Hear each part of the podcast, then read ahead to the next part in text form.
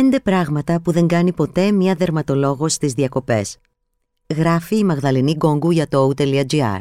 Διαβάζει η Ρούλη Καρασιλιώτη.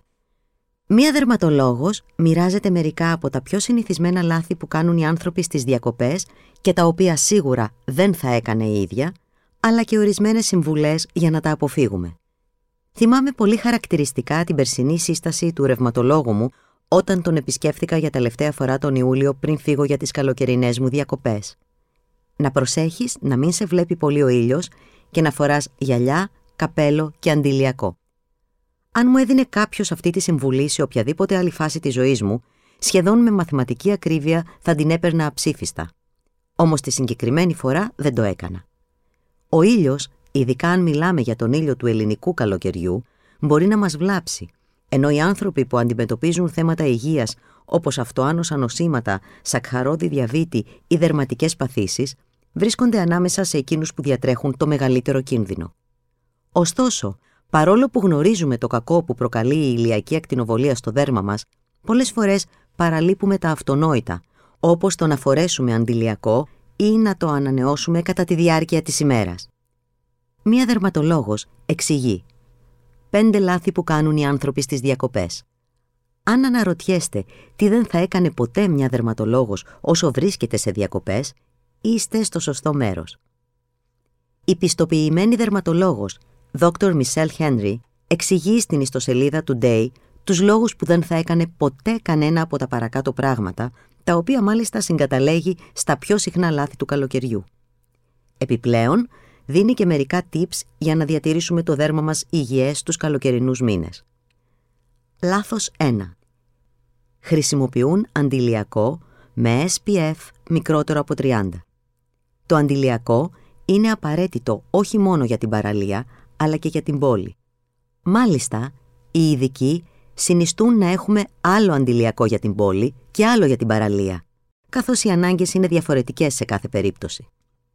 Αν έχετε απορία ως προς το ποιο αντιλιακό να επιλέξετε, η Dr. Henry υποστηρίζει ότι σίγουρα δεν πρέπει να διαλέγει κανείς αντιλιακό με SPF, δηλαδή με δίκτυ προστασίας μικρότερο από 30, το οποίο χαρακτηρίζει σπατάλη χρημάτων.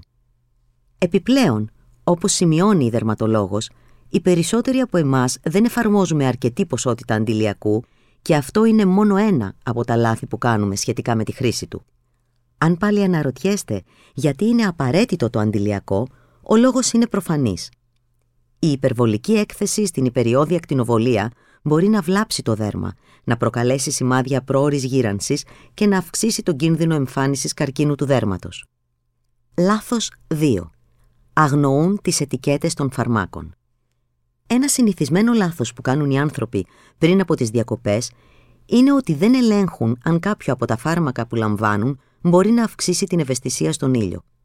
Ειδικότερα, η λήψη συγκεκριμένων φαρμάκων, όπως είναι αυτά για την ακμή, μπορεί να μας κάνει ευαίσθητους στην ηλιακή ακτινοβολία.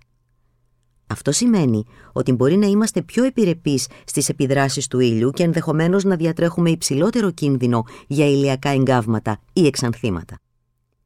Με άλλα λόγια, είναι σημαντικό να διαβάζετε πάντα το φυλάδιο οδηγιών των φαρμάκων ή, αν σας φαίνεται και σας ακατανόητο, συμβουλευτείτε τον γιατρό σας προκειμένου να σας λύσει τυχόν απορίες ή ανησυχίες.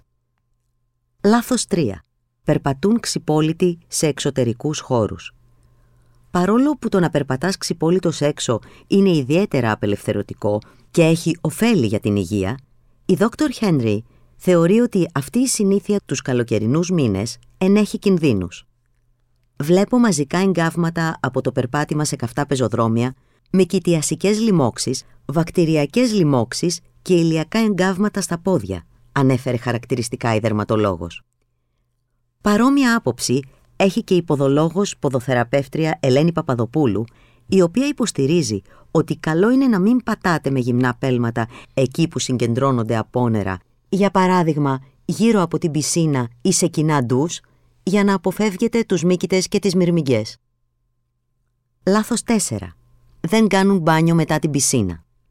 Το χλώριο είναι ένα εξαιρετικό απολυμαντικό, αλλά είναι επίσης εξαιρετικό στο να ξηραίνει το δέρμα σας, να προκαλεί φλεγμονές και εύθραυστα μαλλιά, δήλωσε η Dr. Henry. κάθε φορά που βγαίνετε από μια πισίνα με χλώριο, είναι σημαντικό να κάνετε ντους ή τουλάχιστον να ξεπλένεστε με καθαρό νερό. Επιπλέον η ειδικός επισημαίνει ότι πρέπει να κάνουμε μπάνιο ακόμα και πριν μπούμε στην πισίνα, έτσι ώστε να απομακρύνουμε τη βρωμιά ή τον υδρότα που μπορεί να υπάρχει στο δέρμα μας. Λάθος 5. Αγνοούν τα σημάδια του δέρματος, αντί να επισκεφθούν το δερματολόγο. Τέλος, η υπερβολική έκθεση στον ήλιο μπορεί να προκαλέσει την εμφάνιση φακίδων, ελιών ή δερματικών εξανθημάτων, τα οποία σίγουρα δεν θα πρέπει να αγνοήσουμε.